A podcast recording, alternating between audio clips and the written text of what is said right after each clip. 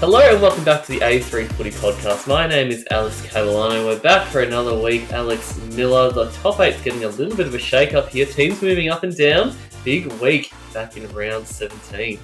I'll tell you what, Kat, your mom got a very good win to stay in the eight, stay in touch and chugging along nicely. So it was a great round of football, actually. Some good games, some snooze fests as always, but keen to get to talking about two really good teams that are actually hitting a bit of form. Yes, they are hitting a bit of form. Alex Doherty, we are going to be talking about your Bulldogs. They didn't get the win on the weekend, but staying in touch with the eight, like we said, a couple of big games coming up. Going to be interesting to see how the next few weeks pan out for your mob.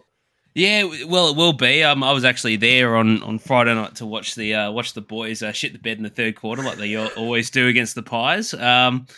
Now, look, there were some good and bad moments of that game, but I'm very excited about the run home as well. But I suppose we should start on what we all saw on Friday night, boys. And I suppose I'll kick us off because, you know, I'm the dog supporter here. And look, I thought for three of the four quarters, we were actually quite good in terms of pressuring, in terms of winning contested ball, in terms of being able to sort of catch Collingwood off the turnover. And you were saying off air as well, Kat, you wanted to talk about the forwards.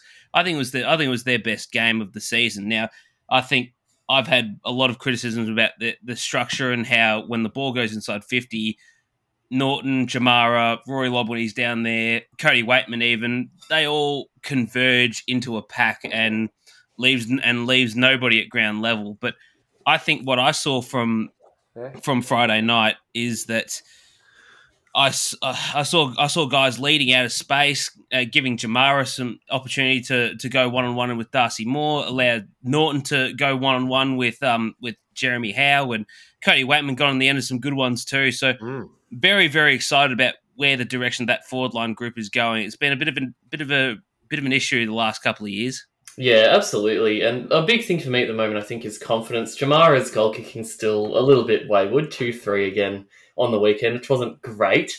Yeah. Someone tell Matthew Lord, get back to the drawing board. That stupid bullshit about holding the football the wrong direction. Look, it's a plausible theory, but it's not the absolute be-all end of his kicking. His kicking still sucks. Yes, it does. But his aerial stuff, Doc, is really what I think has been a massive improvement in the past fortnight, the past month, even 10 marks for this game. Fantastic effort from Jamari, who's flying for him, even against Darcy Moore. He was winning those one-on-ones, and I could say the same for Norton. His contested marking has always been fantastic, but he's been a little bit maybe down on that this year, Miller, as we see. He's been patchy throughout the season, but he was great too. 5 marks with the 4 goals on the weekend. It makes it hard for teams to match up on that Dogs forward line, and it's worrying me a fair bit because we've got them in a couple of weeks' time, which I'm sure is going to be a very anticipated match here with the potential that Jordan Ridley may or may not be available for that game, but it makes it hard for teams. He's going to be available. We can really hope. He'll be available. If it's a hard matchup for Collingwood, Miller, who we know all year have had one of the strongest backlines in the league, it's going to be a hard matchup for basically everyone. Yeah, I think so for sure. And it was probably the first time since early on in the season that the Dogs' forward line's all been clicking together. I think Jamara's had his moments, Waitman's had his moments, Norton, even Lobb. God forbid, all had their moments at stake. But, Doc's wondering when the hell that happened. I think that, when did that happen, Mill? Well, when I say his moment, kicking one goal. The only moment he had was sticking it up to the Freo fans earlier in the year. I haven't seen him do shit since. No, I don't know how he's still getting the game. But we can see why Jamara, boys, was taking pick one. And I mentioned it. I was also there, Doc, on Friday night in the flesh. I was apparently sitting in the Bulldogs members surrounded by Collingwood, but I don't know how it worked. But yeah, I'm not sure how that works. I was sitting in level 3 GA among Collingwood supporters, and I'm fearing for my life when I'm shouting shit at Jordan De Goey. I think the biggest thing as well is that the Dogs will take out of this is that they were pretty good in the midfield against a really well-oiled machine in Collingwood, Cat, which we've talked about, and rightly so. They're the sort of benchmark, you would say. But Dogs won the stoppage clearances +4, the general clearances +3. So they did pretty well, I thought. And the contested possession, as Doc mentioned, to kick it off, +17. So lots of ticks. It was just that third quarter that let them down. And I think a couple of names I just want to rack off. Ed Richards, boy, so good seeing him back. You could see how important he was. He was ballistic. He was like a rocket in the first quarter. He's a little machine. He was fantastic. And making me worried he's going to do his hamstring again, Miller. I thought Jarray as well, Doc, did a really good job rotating through Bobby Hill at stages. I thought he was really good and important down back because, as we've said, there's not many actual defenders down there, but I think Jarray does a really good job one-on-one. And also Riley West I thought was really impressive as well. I know he made a few little mistakes here and there, but got to remember he's still finding his feet. I think he's still got a lot of upside to have an impact in this team, particularly come September. Yeah, look, he had his moments, Riley West, but I thought in the grander scheme of things, I don't think he made as big of an impact as I think he would have liked and I think the coaches would have liked, but he'll build. I think his last 2 weeks in particular, he came on as a sub the week before against Freo and really just broke the game open with some of his work inside, and I've got big hopes on him. A guy that, well, you touched on this bloke last week when we were doing the tips, Miller, Bailey Smith. Now, you and I both got to have a look at him firsthand, and it's been interesting. He was playing a little bit of half forward, a little bit of on the wing, and he went to Dacos, as I said, actually for a bit as well. He started off on him and did okay. Yeah. Oh, look, I think there was a time Liberatore. I think the only time Nick Dacos actually got quelled was in the second quarter. And I think Liberatore had the matchup on him around the centre bounce and the stoppages, but I think as the game went on, you could just see that the guy does not enjoy his footy. I think there's whether or not it's something that's out of the wider picture that we outside don't know, or whether or not it's just him low on confidence. I think he needs to at least take himself away for a week or two and get his bearings together. Because look, I've been a critic of him for the last year and a bit, maybe 2 years, really, about his kicking and his decision making, but.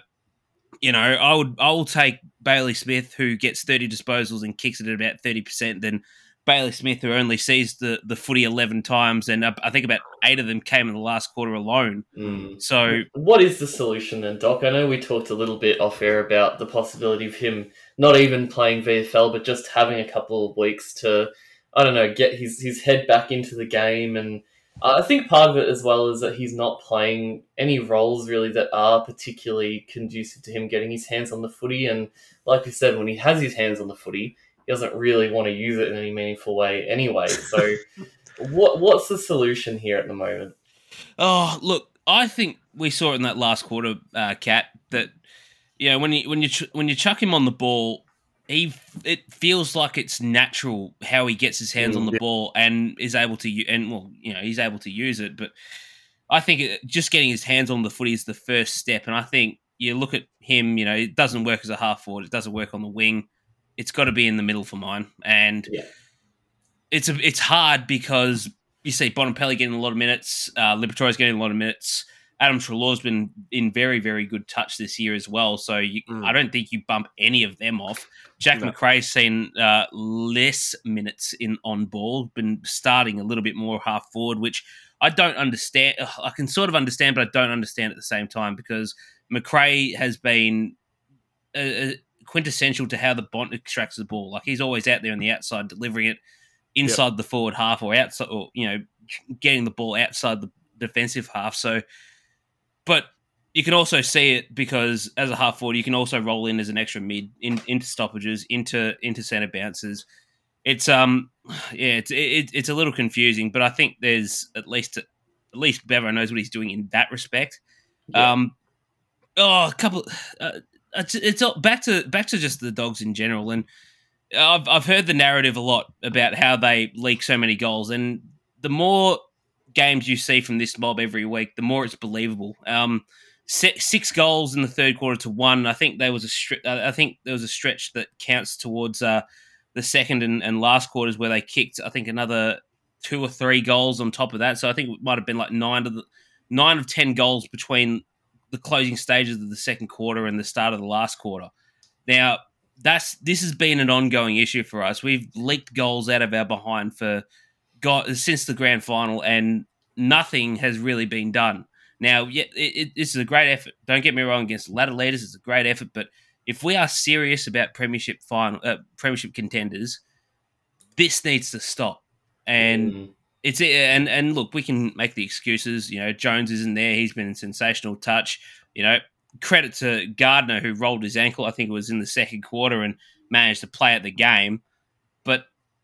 Guys like Keith had nothing. to this team. I feel like the midfielders need to put their hand up, though, and do some defensive work. I think that there's too much pressure on the back six for the Dogs at too long of periods in games. And I think that when it keeps going in there and keeps getting pelted in there, little can be done, I feel like, from the stoppages that there's nothing negating another team scoring, which is a big issue because the thing with the Dogs is they've got an elite midfielder. They've got a lot of ball-winning midfielders, but they don't have a lot of defensive midfielders, if that makes sense. Like McRae's an attacking midfielder, Treloar, Libba, Bont, Caleb Daniel. They're all, I mean, West is probably the most defensive-minded, you could say, and he doesn't get that many midfield minutes. So it's interesting sort of to see what they do from, but like there's a couple of guys obviously that aren't going to be there when fully fit. I think that Lath hasn't been the answer. Piss him off. It's interesting, Miller, with the defensive sort of side of the midfield because Libba used to be that sort of guy. He was getting tackles out his ass for fun through most of his career, but he's taken more of an attacking mindset this year, and he's been the guy they want the ball in the hands of, getting those clearances. And I think it has had a little bit of a negative effect. You take Dunkley out, Libba has to focus more on attacking football and less defensively. Smith obviously hasn't been at his very best. There's no one else really picking up that slack at the moment. You can't have Bont do everything, which he tries to do anyway every game. So I know we've talked a bit about the mix in the midfield this year and how it's been maybe a little bit off at times, and that's definitely a big part of it when you come against a team like Collingwood who, you know, their midfield's not the very best, I think, in the league. But Dacos back in there. We know Mitchell loves extracting it out of there. It is a hard group to come up against. I think that as well, if Smith isn't to be dropped this week, I would think about moving him to halfback, getting him, you know, a bit of run. He's quick, covers a lot of ground. At least he can then move the ball forward and at least get some positive flow on from the game because – yeah, I don't think Lace it. I also think that O'Donnell just looks out of his depth. I think he actually will be a good player, but he still looks just a bit lost and raw. And also Lachie McNeil. Fuck him off. I do not know how he's getting the game. Look, I know that I'd rather see Scott play a full game over McNeil for my liking. And then there's been guys in the VFL that have been doing all right. Parker's one, Doc, that has been playing really well, young Charlie Parker. So get him in. Yeah. Oh, look, I was watching a little bit of that last quarter against Collingwood in the VFL before I made the trip up. I think there was two players that stood out. One of them was Sam Darcy. You've got to get him in. Now look, piss Lobb off. Like, look, I understand the idea of, you know, getting games in. We said an injury interrupted season. We know the story about the hole in his lung about a month or so ago, but this kid kicked 3 goals in the last quarter to really seal the game in a cutthroat situation. Get him back in this team and piss Rory Lobb out of this team. As I said earlier, for the love of God, whatever Bevo does as well, don't drop Caleb Poulter, please. No, do not drop Caleb Poulter because that dude's going to be. I can't believe he got dropped by Collingwood last year. Like, this guy can run. This guy's, quite a good user of the footy. Really, as soon as he stops running the wrong way, he'll be into the elite category. Good footy IQ as well, Doc, on him. Yeah, no, he's not bad. He knows where to. He knows where to go. He knows where to run, and I think he's a much better kick than Oscar Baker is at the moment. He's a bit of a turnover lout as far as I'm concerned. Also, as well, look, he's not on the list at the moment, but I wouldn't mind seeing them pick up Lachie Sullivan in the offseason. We all know how much Bevo loves picking up a VFL operator, but I think this guy has done his apprenticeship and then some in the midfield. I think he's the sort of bloke that you need, hard-nosed, can do both the offensive and defensive stuff. He had 31 touches and 8 tackles on the weekend, so like why wouldn't you get him in? And you know, good to see Arthur Jones not do anything again. Two disposals. Artie, what the hell's going on, man? Where are you, mate? Oh God! But Luke Cleary's another one as well. Want to see him get some game before the end of the season. Get him in over Lath. I don't know how the bloody hell he's stuck in there. Just as well, boys. I was sitting on level 3. You got a good view of how Collingwood like to move the ball out of defensive half. They squished it so much, and the Dogs just did not make themselves accountable when it came to the overlap run on the outside, and that's probably where a lot of the goals probably stemmed from. I'd love to get a good, proper reading of what the goal sources were, but just out of the defensive 50, there was no answers for Quaynor, who bodied Cody Waitman after quarter time. There was no answers for. He was massive, wasn't he? Yeah, no answers for Hollywood Dacos, who was allowed to do what he liked. I will say this on the record here on the podcast, but Nick Dacos is this generation's answer to Gary Ablett Jr. Oh, there it is. There it is. We like, know you love Hollywood, Doc. I love Hollywood, but when you watch him live, Miller, the work rate, the skill set, the IQ, understanding, the athleticism, this kid's got it all, and it's just completely insane that he's in his second season and is able to just dominate games the way he dominates. I just want to say there's, the criticisms of him about his defensive side of his game and his contested ball winning. 15 contested possessions and 29 disposals in this game. 6 tackles, 33 pressure acts as well. So if I don't know, that's a bloke that's not winning hard ball or putting pressure on when it's needed defensively. I don't know what it is. That's clueless people. Kat, that's exactly what it is. I saw someone comment something saying, well, he hasn't got a hit out then, as a joke. And I think that actually might be what he needs to do to silence some of these people. You'll end up getting one somehow. He's that bloody good. He could walk on water, that guy. But he'll get one against Port. He'll get one against Port. It's next week, is it? Yeah. Yes. Yeah, no, he'll get one because Port don't have a ruckman at the moment. I think all the talk, though, there's lots of things to take out of it for the Dogs. I mean, competitive for most of the game. The third quarter just lapsed. So if they string together 4 quarters against the best in the comp to only lose by 12 points, I think is really good. And there are lots of things that Bevo would be ticking off, I think, and looking forward to improve on. Yeah, absolutely. I think as much as you said, Doc, that that third quarter was a real disappointment. I think there's enough in this for me to say that the Dogs are still a team that can maybe not do a lot of damage in September, but you'll at least make it there at the current rate you're going. Yeah. Oh, look, I don't think final. I think we'll be fine for finals. It's just a matter of how far we go, and I suppose it sort of goes back to where my expectations lie with this mob at the start of the year, and. It was disappointing last year. I wouldn't mind seeing them win, get to at least the final 6 with this list. I know a lot of people a lot of people in the media say we're perennially underachievers.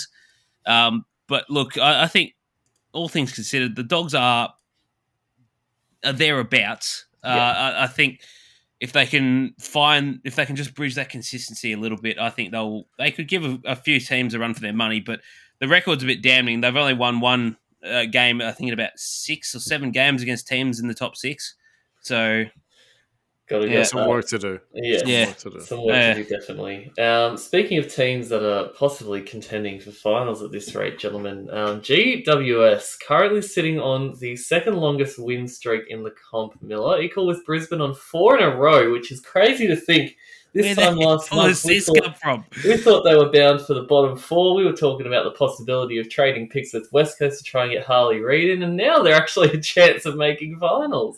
I tell you what, they did a very good job on the weekend, Kat. I know it's just the Hawks, but it's the Hawks who are very up and down, and they're very on, I thought, Hawthorn. And in a game where the Hawks dominated through the centre of the ground in particular, they were plus 15 stoppages.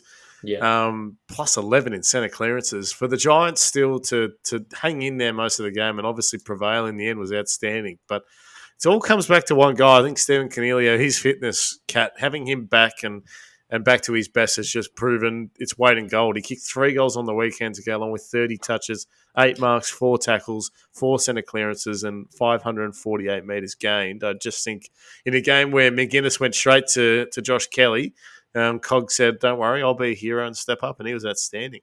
Absolutely massive from Cogs in this game. And just a stat for you here, gentlemen. What have we got? In games where Cogs kicks at least a goal, the Giants are 3 from 5 wins there. It's pretty good. We love it when he's getting on the scoreboard, Cogs. And the second time he's kicked multiple goals this year as well. Last time was against the Swans, and it was another brilliant win for them. But we've talked a lot about the young guys, I think, so far this year, Doc. But It's another case for a team where you want to see the leaders stand up, and they did. And even a guy like Jesse Hogan's not necessarily a player I think is looked to as a leader necessarily, but he is one of the older and experienced heads in this team. He's 28 now, and I think he did a great job too, leading from the front and the forward line. He was great. Yeah, he was. He's starting to build a little bit, Jesse Hogan. I think that's great for him because we all know just how talented he is, you know, as a junior and how he came through at Melbourne, and then sort of lulled a little bit at Freo. I don't think, you know, a lot of questions about, you know, his mental frame of mind, but you know, he's finding some good continuity now with his games. And speaking of continuity, there's another bloke here that I thought has been in some very good touch the last few weeks, and I think a couple of us might have just written him off mid-season, and that's Jake Riccardi, boys. Yes. The last few weeks, I mean, he didn't kick a goal against Melbourne last week, but the last, you know, 6 games, 3 goals, 1 goal, 2 goals, 5 goals against Fremantle, and 3 goals, 3 against Hawthorn. He's getting his looks now, and they found, I think the move of Himmelberg back has allowed Riccardi to be a little bit more free with where he leads, where he gets the ball, and the shots he takes. And he's been fantastic the last month. And I think I think a little bit of it correlates back to GWS's form as well. They've won 5 of their last 6, and look, you can make the argument that they beat North and they beat and they beat a Freo side that aren't up to snuff at the moment, or Hawthorn, but it's the manner of how they do it. I thought, you know, the fact that Freo a couple of weeks ago was still considered genuine finals threat, the way that they dished out that win was just emphatic, and it speaks volumes about where they stand as a football club. They're not also Rans this year. They are serious in making a statement in the top 8. I think as well that the addition of Sam Taylor coming back, boys, from injury is just understated beyond some. I think that people don't really realise how important he is. He had 13 intercept possessions on the weekend to go along with 4 contested marks. He had 19 disposals in general. So he was absolutely outstanding. I think that his one-on-one work, Kat, was the reason why the Giants were able to nullify Mitch Lewis in a way where Hawks had to try and find out other avenues to beat them, and was a massive part in terms of how their defence held up. Yeah, one of those avenues being putting Denver Granger Barras at centre-half forward, which, to his credit, did kick his first goal, which was great to see for him. But no, Lewis had literally no impact on the game. 2 marks and 1 behind was his return, and that was about it. So that sums up his day, I think, really. But no, we talk about the run that the Giants have had, and it is really impressive. I think I wouldn't be understating it. You can only beat, obviously, who's in front of you at that moment, but they've got some good scalps, you know, along the way as well. Melbourne, obviously, last week was a great win to get. Geelong in Geelong nearly seems an impossible task at times, and they've got that under their belt too. And Adelaide back in round 1. I think they've won their last 3 at the Cattery, GWS, so I don't know what the hell they're on over up there in the Riverina, but Jesus, whatever they're doing up in the Cattery, I'd love to know what sort of secrets they have.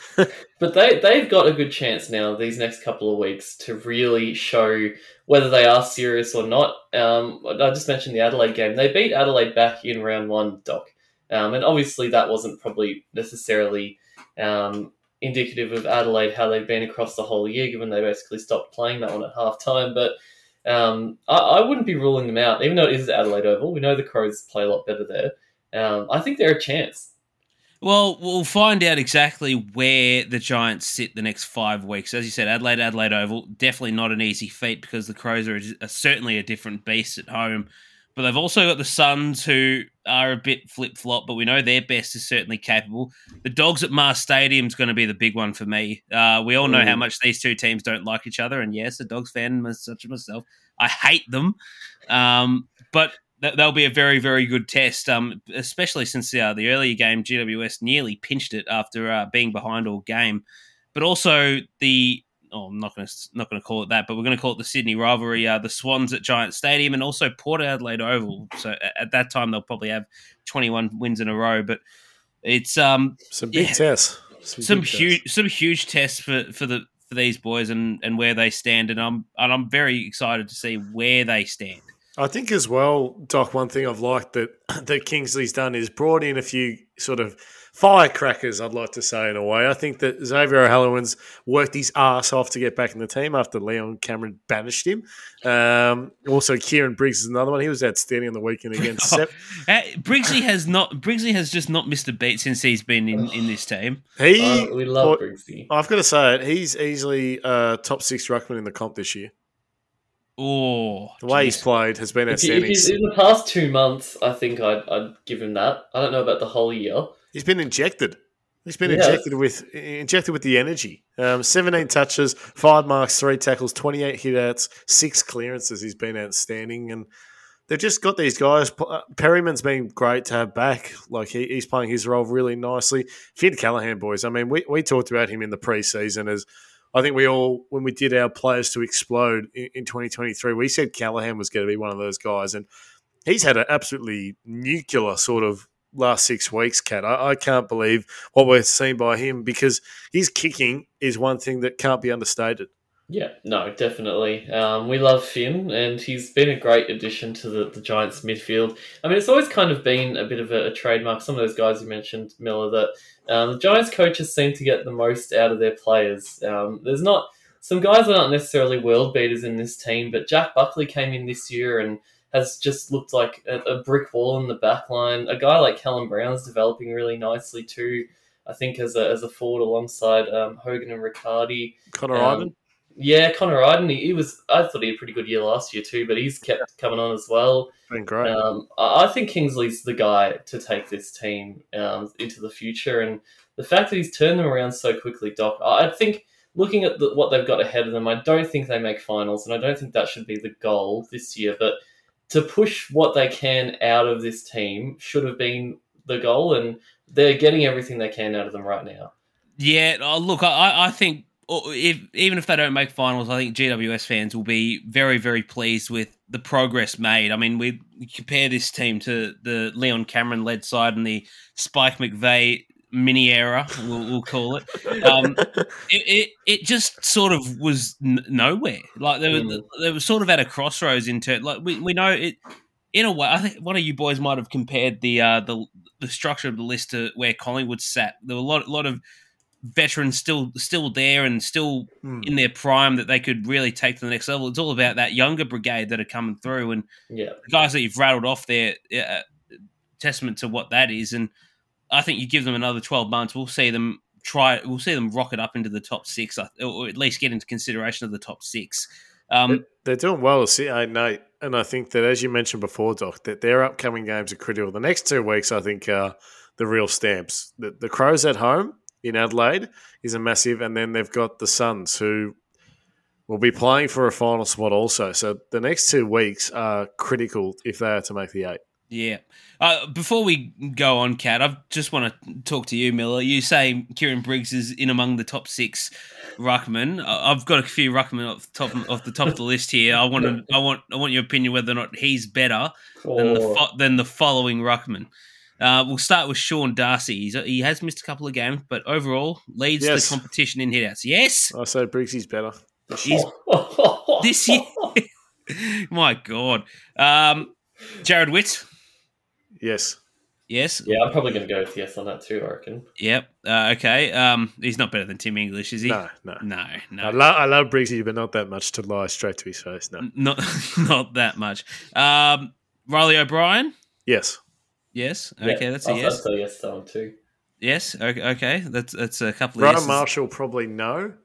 Yeah, I was going to say Gorn and Grundy. Yes, given how they both played this year. Oh, yeah. Well, I think that those two have just been victims to the system. The Sean Darcy call's a big one, man. I think most people would probably say English, Marshall, Darcy have been the three best ruckmen of the year, and you said no. Get stuffed, Rick. Darcy. What about Samson Ryan? Definitely better than him. You know what? Considering the list of ruckmen here that have missed considerable amount of games, you know, Darcy Cameron, Reece Stanley, Mark Pitnett.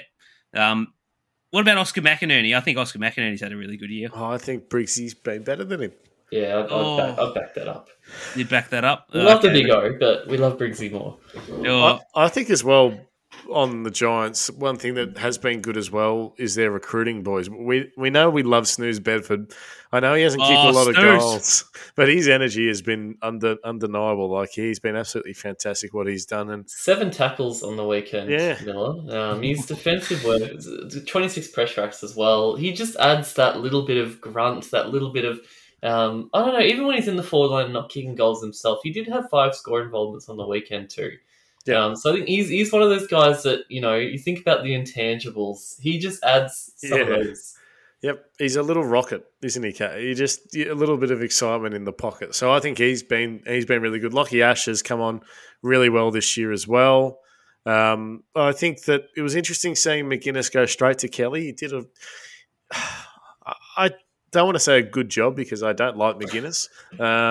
That's rough. He only had 6 disposals, but he only had 6 touches, Josh Kelly. Yeah, well, good on you. You still lost. Bad luck, mate. Eh? Just quickly going back to our boy Snooze Bedford. He had the 26 pressure acts, second most of any Giant on the ground. The most was the man who only had 6 touches, Josh Kelly. Well, there you go. Who had 32. Was every single one of those pressure acts on Finn McGuinness telling him to piss off? Keep pinching him as Stratton would have loved. Oh, geez, you'd bloody hope so.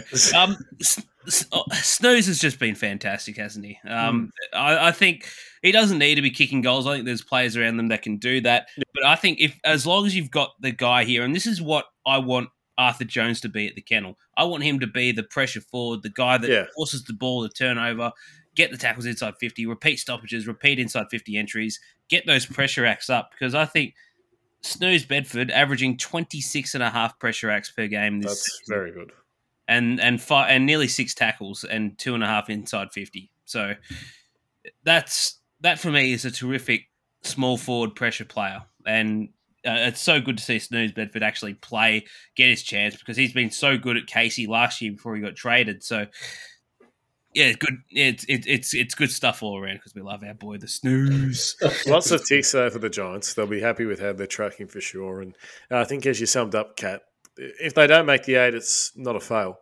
No. I think to be where they are is a massive tick, and the player development they've got so far has been a huge tick as well. And pick up Adam Kingsley is the biggest tick of them all. He's been outstanding, I think. Yeah, agree on all those counts there. Let's move on to one of our favourite segments here at the A3 Footy Podcast, boys. Rapid Round. We've had some good questions over the past few weeks, and Alex Miller, you're going to be asking me some today, and you've already promised that we might be hearing one of the juiciest questions we've ever heard on this podcast. Now, this last question, Kat, is scary. Doesn't mean the other 2 questions aren't, because they'll make you think quick. But the third question, I reckon, Alex Miller's just sizzling it up here. I'm going to put your hand in the vice, Kat, and I might start turning it. So just be careful. But question 1 of Rapid Round. So for those who just need a quick refresh, we've got 3 questions, 30 seconds each question. Most of the time it goes kabang. You were not allowed to talk anymore. But Kat, I've got a ripper first question for you. So I'm ready. After both players dominating on the weekend in Sunday's clash for Essendon, who is more important to Essendon's long-term success and also come this September? Merritt or Parrish? 3, 2, 1, go. I've spoken countless times about how important Parrish is to our midfield group and clearance work, but with the form he's been in, I can't not say Zach Merritt. He has been All-Australian calibre, and I actually think I would kind of be expecting him at this point to be named in the All-Australian team. It's going to be so hard to pick midfielders, but Zach, he's scoring goals. He's so dangerous on the outside. He's getting involved in scoring chains and inside 50s. He's just so crucial to what we do as a team. I love Darce, but I think Merritt's been in the better form. Great answer to the question, Tom's up. That's good. Who would you say, Dom? Make me choose for children then. I'm with Kat. I reckon, considering what Zach Merritt's done as a leader, as a captain of the club this year, I'd say he's so much more important than what Parrish is. He has literally put us on his back multiple games. He has, the past 2 months. And I think furthermore on top of that, his foot skills have been otherworldly this year. So he'd have to be one of the best kicks in the league, Zach Merritt. Yep. Yeah, he'd be phenomenal. Up there. He'd be up there at the moment. I think Hollywood, the Bont, Dawson. I don't know. I love Dawson. Who else would there be? If I was fit, I'd probably be up there. We know you love to pick up the 45. So. We've got question 2 here, Kat. Which of the new coaches has been performing the best out of their respective how they're going this season? Adam Kingsley or Brad Scott? 3, 2, 1, go. I think this is going to be a very biased answer. You give me too much Essendon here, mate. What Brad Scott has gotten out of a group that should not be performing to this level is fantastic. I said it before, but we've been consistent for all but 2 games, I think, this season. Freo and Brisbane, you take those 2 games, 14 out of 16 games been performing pretty much to the same level, if not above, maybe the tiny bit below here and there. This team is still one of the youngest in the league. Scott's doing excellently with them. I think Kingsley's setting the Giants up for the future amazingly, but Brad's gotten immediate results so well. I agree with that. I think Brad Scott has gotten the most out of this list. Not that Kingsley hasn't, but to be sitting 5th, I mean, nobody would have predicted that for sure. I think as well there's differing expectations with the 2 teams. I think GWS, I think Kingsley was would be getting a gauge of what the team operates like, the players and stuff. Brad Scott's an experienced coach. You get him in there, and I think the board were expecting results, and that's where Rutten eventually was felled because the team wasn't performing. Yeah. But Brad Scott's been fantastic, as you said, Kat. I think he's been the better of the 2. All right, the lucky last question, the big bomb. Here we go. Oh, here we go. Question 3, Kat. I don't know how you're going to answer this in 30 seconds. If Nick Dacos wins the Brownlow this year, should he be worth $1 million in just his 3rd season? 3, 2, 1, go. Jeez, you don't offer $1 million to players lightly, but if he's winning the Brownlow, I think it's hard to argue that he's not one of the top 5 players in the comp, full stop. It's hard. We've seen him move into the midfield and play to that same level that he has been off the halfback flank, which in his 2nd season, he's not playing against jokes of midfields. He's playing against some of the best in the comp, and he's still absolutely dominating them. He stands up in clutch games. The way he kicks goals when the game's on the line, he's been fantastic at it. I think yes is the answer. Wow. Doc? Look. You can tell him what he's worth. Yeah, if he asks for $2 million, you give it to him. You give that man a billboard. Yeah, give him a bloody logie or something. What is it? What is it? The Oscars or? I honestly think as well. Yeah, I think. Yeah, look, I said earlier, this kid's the next Gary Ablett Jr. So you give him what he wants. Show me the money. Show me the money. Can't disagree with that. That's rapid round. Good questions, mate. Geez, you delivered on those questions, Miller. Very, very juicy content from you. I was going to try and get the other coaches involved as the new coaches, Kat, to ask, but Clark has been there for only a couple of weeks, so Ratten's already used to it all. So it's just I think you would have known my answer if Clark was involved as well. Not Ellis there. No. Honestly, I could have put Mini up there too with the way you've been performing the past 6 weeks. Yeah, geez, Mini Ball had a big revival on Thursday night, Miller.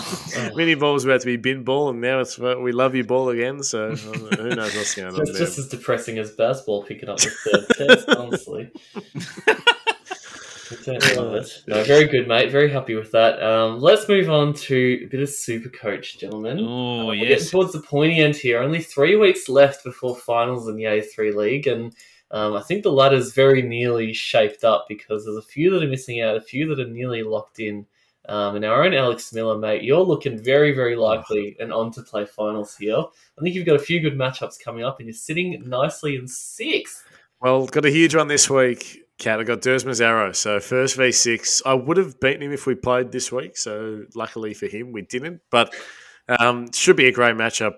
I ththought I scored okay with 2-5, 2-7, but not enough to take out the league, Kat, because Man of Steel has gone man of ape shit. He's gone absolutely crazy there. 2,697. Jeez, it was top. It was 100th overall for total points this round of everyone. Everyone. What the fuck is that? Have a shower. This man has gone absolutely bonkers. He got the captain on Hollywood, so he got the 278 out of him. Lukey Ryan, 168 for him. Lockie Neal, Jack Steele, 140 bombs. Big Barge, nearly the 150. Errol, 143. Monster week. You're not going to see that happen all too often, I don't think. Well done to him, though. Fantastic. Oh, hats off to him. He's going to have to worry about Caleb Sarong being suspended for a week. Got him in the midfield. Oh, fuck, I've got Sarong in the midfield too. Few nasty suspensions and injuries. Georgie Wardlaw getting laid out, boys. I've got no midfield cover on my bench. That absolutely screwed me. No. I hope he comes back in this week, Georgie. Otherwise, my midfield is screwed for John Ralph. He's got to come in. He has to. There's going to be an open slot for him to penetrate there. But Miller, actually, you'd have to, looking at the ladder here, you'd have to lose all three of your games, and Rusty Trombone would have to win all three of his for you to fall out of finals here. You're two and a half games clear, Miller. Never in this league. Rusty Trombone, his fall from grace. He's gone 1-4 in the past 5 rounds, so you'd be very unlucky if he pulls it together now. Oh, I tell you what, I'm still a chance. I'm going to try and push for top 4, Kat. I know it's going to be tough because there's some absolute monster teams in that top 4. The fact that Heavy Duty is sitting 4th out of that top 4 is respecting its own right to the other 3 opponents above. So.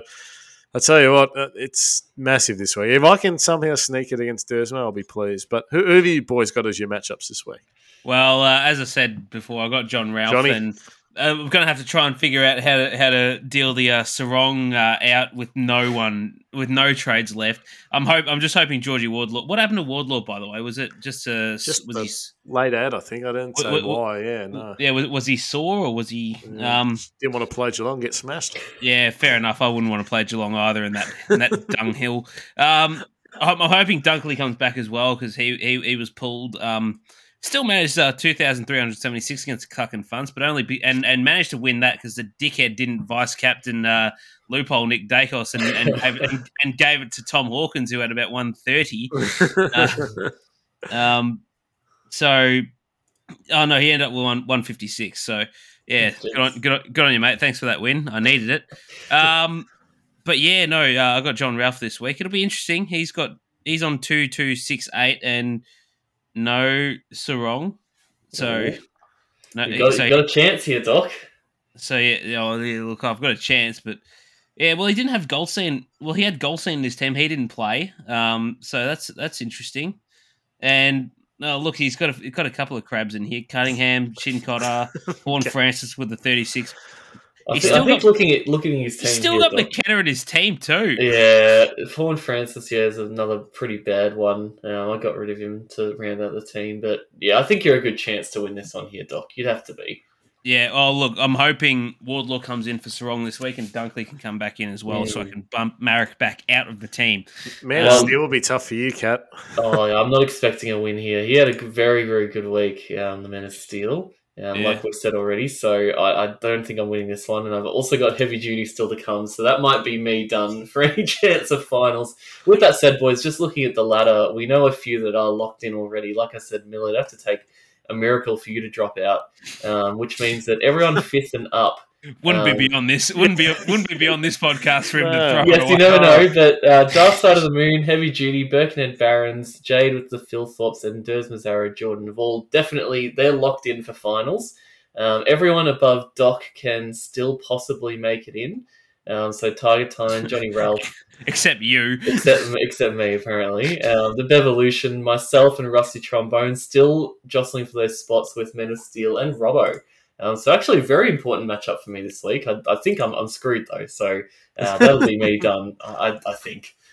I'll tell you what, it'll be very interesting the end of the season. If you beat Man of Steel, Cat, it's game on.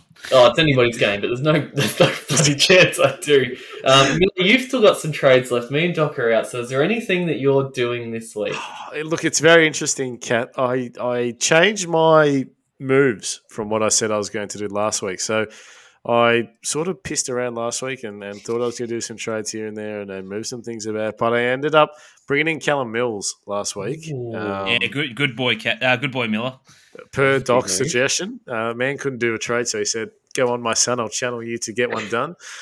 So I brought in Callum Mills. What I did as well, I pocketed $200K. So I've got that now in the bank, 207, and I'm thinking about, I just traded in David Cunningham, but I'm thinking about trading him straight back out to hit somebody with $400K. Ooh. 420 to be exact. There's not a whole lot of options roaming around. Wait a couple of weeks for Cunningham, Miller, because he's still got a very low break even of negative 38. So okay. Well, he'll be spared for now then. I was thinking about possibly Sheasel out, boys. He only got 65 on the weekend. I could do is use that money and bring Sicily straight back into the lineup, which would get him in, Miller. It'd make the backline naughty. That'd be a juicy move. Get him in. That would mean I would be stuck with Cunningham probably in the end, just due to the fact that all that money saved up would be gone. So I'm a bit like a little kid at the moment, boys. I've got my Christmas money from my parents and whatnot, and I'm ready to spend it.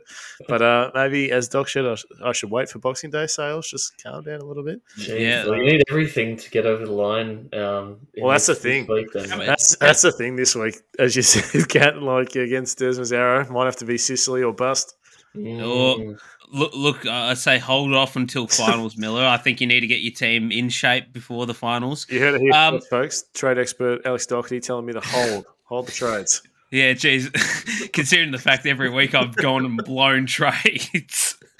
Well, actually, you never know here, Miller. He might be in a little bit of trouble, Durs Nazaro, because Jake Lloyd ended up getting concussed. Yeah, he's gone. Yeah, he got concussed. He's out this week. He's got Caleb Sarong possibly suspended for a week. Suspended for a week this week. Good. Yep. And he's got no cover in his bench for the midfielders either. Piss him off. So you might have to do it. You can do a bit of shifting around, I think, possibly to get Dorso into the midfield of Jack Sinclair. But you might actually be. This might be the week, Miller. He's looking vulnerable. We need a hero, Kat, and it's going to be me. Slay the Durs Nazaro, take him down. Well, there's plenty of trades I could possibly look at, but I don't know what to do. Well, on my mum's burner team at the moment, I actually did get a win on the weekend as well. So I've got wins all around, both in the public league, the private, the A3 league, and in the burner league as well. The burner league. And in the burner league. Look, I've made a couple of trades already. I've had Sheasel in. He's going out for Sicily. And I've also got Brody Kemp out because he had about 26 or something on the weekend. Got him out because he's got a high break even and brought Cooper Harvey in. So Booper Harvey. How nice is his goal, boys? Just on a it was very good for him. Very, very nice. He loves a goal too. Also, shout out to my me for putting Nick Blakey in my burner team, using one of my boosts and getting me 41. So yuck. So good. This is what the burner team's here for, gentlemen. It's here. It's so I can realize, you know, what sort of mistakes I can make and make sure I don't fuck up my trades next year. Throw a bit of rice. We like the pre-planning talk. We like the pre-planning. Captaincy choices, boys. Obviously Hollywood on Friday night got the chockies, but I'm sort of having a look. I'm thinking Errol is a naughty little vice captaincy. Naughty little vice captaincy option. We all know how much the Dogs don't like running with players. It's a good call, actually. I don't mind that at all. I'm thinking about VCing Bont on Thursday night just because Swans don't know how to tag. And I'm thinking with the main captaincy, I don't know. I was thinking about Dunkley if he plays, but who knows? Might be in a wheelchair. It's a hard one for the captains, boys, because I've been umming and ahhing. I had Timmy English this week, and he got me the nice 130, so I was happy with that. I took that. Looking at Chocky, and he ended up with 142, so I felt a bit stupid after that. Yeah, well, I had Chocky as the captain. I had Chocky originally planned as captain, and he got 3 more points than Hollywood did, so I'm not overly fussed about that. Yeah, I might just have to play it safe, look at someone like a Bond this week, possibly. Yeah. Might be a good way to go. Plenty of options, but my gosh, massive week for us all. Massive week. Just on the matchups this week as well, boys, there's a couple of big ones, obviously outside of our ones. If Tiger Time can pull off the upset against Jade, he will keep himself in finals contention, but if she wins, I think that's him done. As we mentioned, Miller versus Durs Nazaro. Doc, you can knock Johnny Ralph out of finals contention as well if you take him down. So please get the win. Yes, I'm counting on it. Georgie Wardlaw, please be fit. And Josh Dunkley, please be fit. Jordan Ridley, please be fit. Please be fit. Need all these guys. He sent them a letter. Be fit. No? Jesus Christ, this team is actually being held together by fucking hot glue now. Birkenhead Barons versus Robbo could decide a fair bit coming to finals here, so the winner of that will be very interesting. Please knock out Robbo. Come on, Lucas, get it done for us. You did this week. But the interesting week's coming up for Supercoach. Finals are going to be huge, and I don't know, maybe we can organise some sort of prize for the winner of the overall. You get our adoring love and congratulations at the very least. Yeah, well, pat in the back's all I'm giving them. That'll be good enough. Good stuff, nerd. Let's move on to the tips, boys. A shocking week for me. I was not very happy because I changed, as I always do, changed tips at the last minute, ended up with some tips that I... regret. Why did I change my tip to the Swans when I tipped the Tigers on the podcast? I'll never know. That was not a good one. I'm usually the one that does that changes the tips last minute, but I reckon Kat's changed more tips this year than I have. Why the hell did you tip the Saints? You got to try and get the one-ups here at this point. But once again, it's absolutely gone to shit. You're better off tipping Carlton or some shit. I should have done that, but I got 6, so I'm still last on 86. Doc, you've gained one on Miller here, 8 on 94. And get away from me, you bastard. Get back. Bloody Fremantle cost me the perfect week this week. I'm not tipping them this week, the purple idiots. No chance. J-Lo, you've been warned. J-Lo will be sacked. There's a massive, massive games this weekend. Huge games. This might shape you two going to go head-to-head here the last 2 months to get the winner of the tipping crown. And it all starts on Thursday night this week. The Swans and the Dogs. The Swans, for some reason, are coming into this game favourites, and I'm really not sure why. I think that the fat guy at the betting agency sat on the wrong keys, Kat. He's put the wrong odds on the wrong side. Dogs here, comfortably 40 points. Oh, jeez. I'm going to go Dogs by 15. I don't think it'll be that comfortable. It would be absolute shellacking. Yes, well, the Dogs don't know how to kill teams, so I'm going to go the Dogs by 20 points, though. What? Budwar, get him out of the team. Budwar. Did you see? Oh, you would have seen him on Thursday night, boys. He just did not look like he wanted to bend over and pick up. First kick of the game, they kick it to him and he falls on his ass. It's just terrible to see. Just not it's not right. Oh, buddy. Yeah. You're letting Tyler Young towel you up. That's just sad. That is a disgrace, Budwar. This is much worse football, Kat. Friday night, yes, Melbourne and Brisbane at the MCG. I'm hoping to get to this one, if work allows, which hopefully it might. But I've got my brother's birthday dinner. Bloody bugger him off! It's his birthday on Thursday. I said, have your dinner Thursday so I can go to the footy Friday. Oh no! The Lions have sort of picked up the MCG hoodoo again this year, boys, which has me a little bit worried. Well, the way Melbourne are playing at the moment, this could be a bit of an easy kill for the Lions. Look, I think so. Yeah. They were not convincing at all against the Saints, even though they got the win. That's why I tipped the Saints, boys. But anyway, Saints are worse somehow. I'm going to go the Lions here. It's a big one. It's a very, very big one. I've currently got Melbourne, but I'm tempted to flip it to Brisbane because they're in a little bit more. I can rely on them more to get a win than Melbourne right now, and. What's their forward line at the moment? It's just Ben Brown and no one really. Take on. Cozzy. Ben Brown take on. Christian Petrarca playing forward and midfield at the same time. Talk. Oh, jeez. And also good. And also Clayton Oliver out for another 4 months just to dick around anyone that managed to hold him for the Supercoach team. Don't worry, he'll come on as a sub for some reason in this game. He'll just pop on the vest. I'm going to East as well. The way Melbourne are going, they might as well get the fitness bloke that he was arguing with. So Melbourne going to East, Doc? What's the decision here? At the moment, I'll go D's, but I'll change according to the tip. He will change. He's already confirmed. He's going to change. I may change due to the tips, the teams. This is sensationalism. This is. I am talking shit, Alex Miller. Saturday footy at the G, boys. Pies. Freo absolutely butchered their chances of finals here. Oh, Jesus Christ. What the hell was going on last night? They're lucky to be $7. The other bookies have absolutely jumped off them completely. Pie's easy in this one.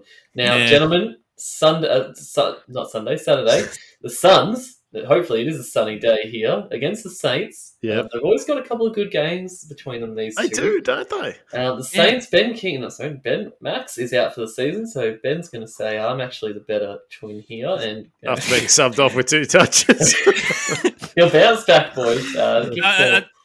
For some reason, Kat, I think Max King with a dislocated shoulder had more impact on the game than Ben King for a half of footy. I don't know if you saw the stat, boys, from Swamp, but the first time that two brothers have been subbed off in the same round since the sub rule's been introduced. Thank God for that statistic.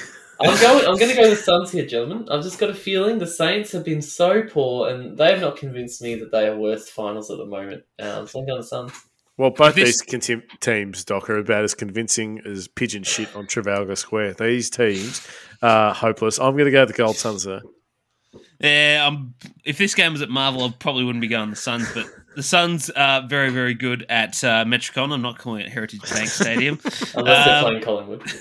Yeah, unless they're playing Collingwood. I'm going to go to the Suns. Go Casbolt. Go Snuss. Go Snuss. Carlton in Port Adelaide, the Arvo game at Marvel Stadium. Ooh. It's actually a little bit interesting, this game. Carlton are in form. They haven't beaten anyone too convincing, but they are in form.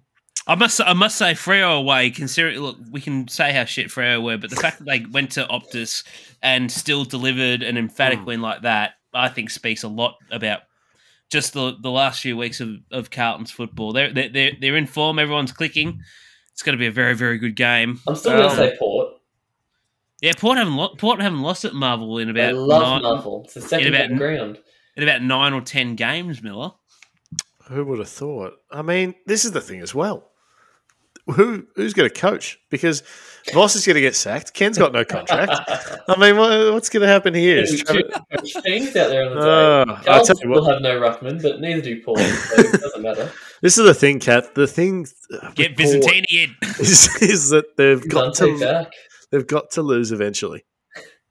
Is it going to be to the hands of Carlton Football Club? No. You're not. No, you're not. No, Port Adelaide. No, it's not. No, Port Adelaide.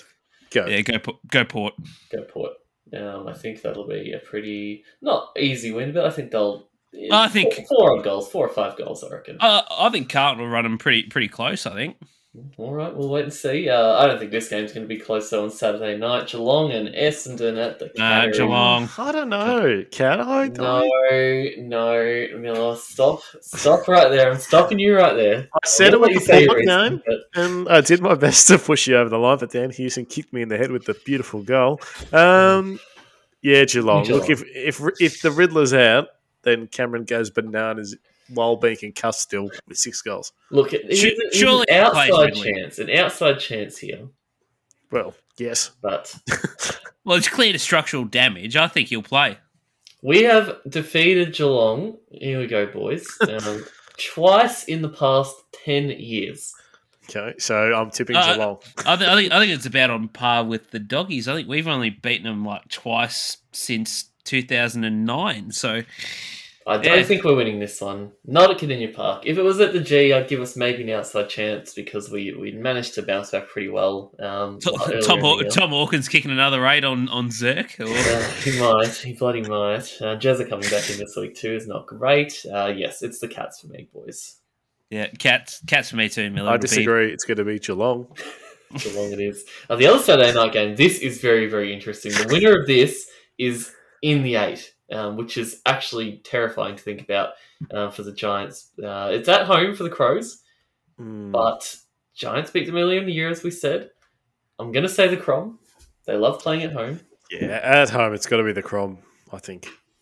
Yeah, I'm going to go the Crom as well. Very, very disappointing at home. And the longer this goes on, the narrative that they can't win away from Adelaide Oval is going to continue to stretch and stretch and stretch until... Yep. It's the size of Mason Cox. I'm gonna go the Crom. They'll if they're serious, they'll do them here. Yeah, absolutely. North Melbourne and Hawthorn at Marvel Stadium. James Sicily back in this week. Rick Bruce likely to come back in too. Hawks. North. I don't want to tip anyone here. go North. This game's gonna go North. Yep. Jeez. They've lost Cooper Harvey 3. Did you watch them on the weekend and the weekend before that, Miller? Unfortunately, I did. But did you watch them the last 13 weeks, Miller? I did. No, before this fortnight, the Roos have been fighting pretty well, I think, in most games, but they've been very disappointing. I don't think they're getting over the whole thing. Cooper Harvey to kick three, Kat on the ground that his father never could because he probably never played down there. Yeah, North. I'm going to go Hawks. No reason other than Hawthorn at least have won a game in the last month. All right, well, there it is. North Melbourne haven't won a game in 3 months. Oh, dear. All right. Well, speaking of teams that haven't won games in 3 months, West Coast taking on Richmond at Optus Stadium. Oh, Richmond. I think you mispronounced 33 months, Kat. Mini ball to pick up another win here. Miller. Oh, mini ball's going to be absolutely murder ball, and Shea Bolton has about 6 goals. And then you will also be on the edge of finals here, Miller, if you win this one. Well, percentage doesn't mean shit for us. That's the issue. Yeah. Well, actually, it does mean something to Carlton and Geelong. Carlton and Geelong, yes. Sydney, we're ruling out because they're crap. They suck. Yeah, look, obviously, I'm going to tip my team. You've got to this week. From Richmond up, everyone's a chance to play finals. Gold Coast are too inconsistent. Freo suck. Sydney suck. That's it for me. Yeah, I'm inclined to agree with that. I can't wait for Soldo to get absolutely mauled by Bailey Williams. Should be an absolute feast. I'm looking forward to seeing Dusty feast on what's left of the West Coast midfield. Yeah, Dusty 3-bomb, I feel like. He'll be playing a lot of forward, just chilling out with his in his beach chair down there, just kicking goals on Alex Witherden, then spitting on his carcass. Yeah. Just please. I would very much like to see that. Feast. All right, well, the tips are in, boys. I cannot wait to see how many I end up changing before the end of this round and how many I end up getting wrong as a result. $1.05 odds, it's at least 2 games, Miller.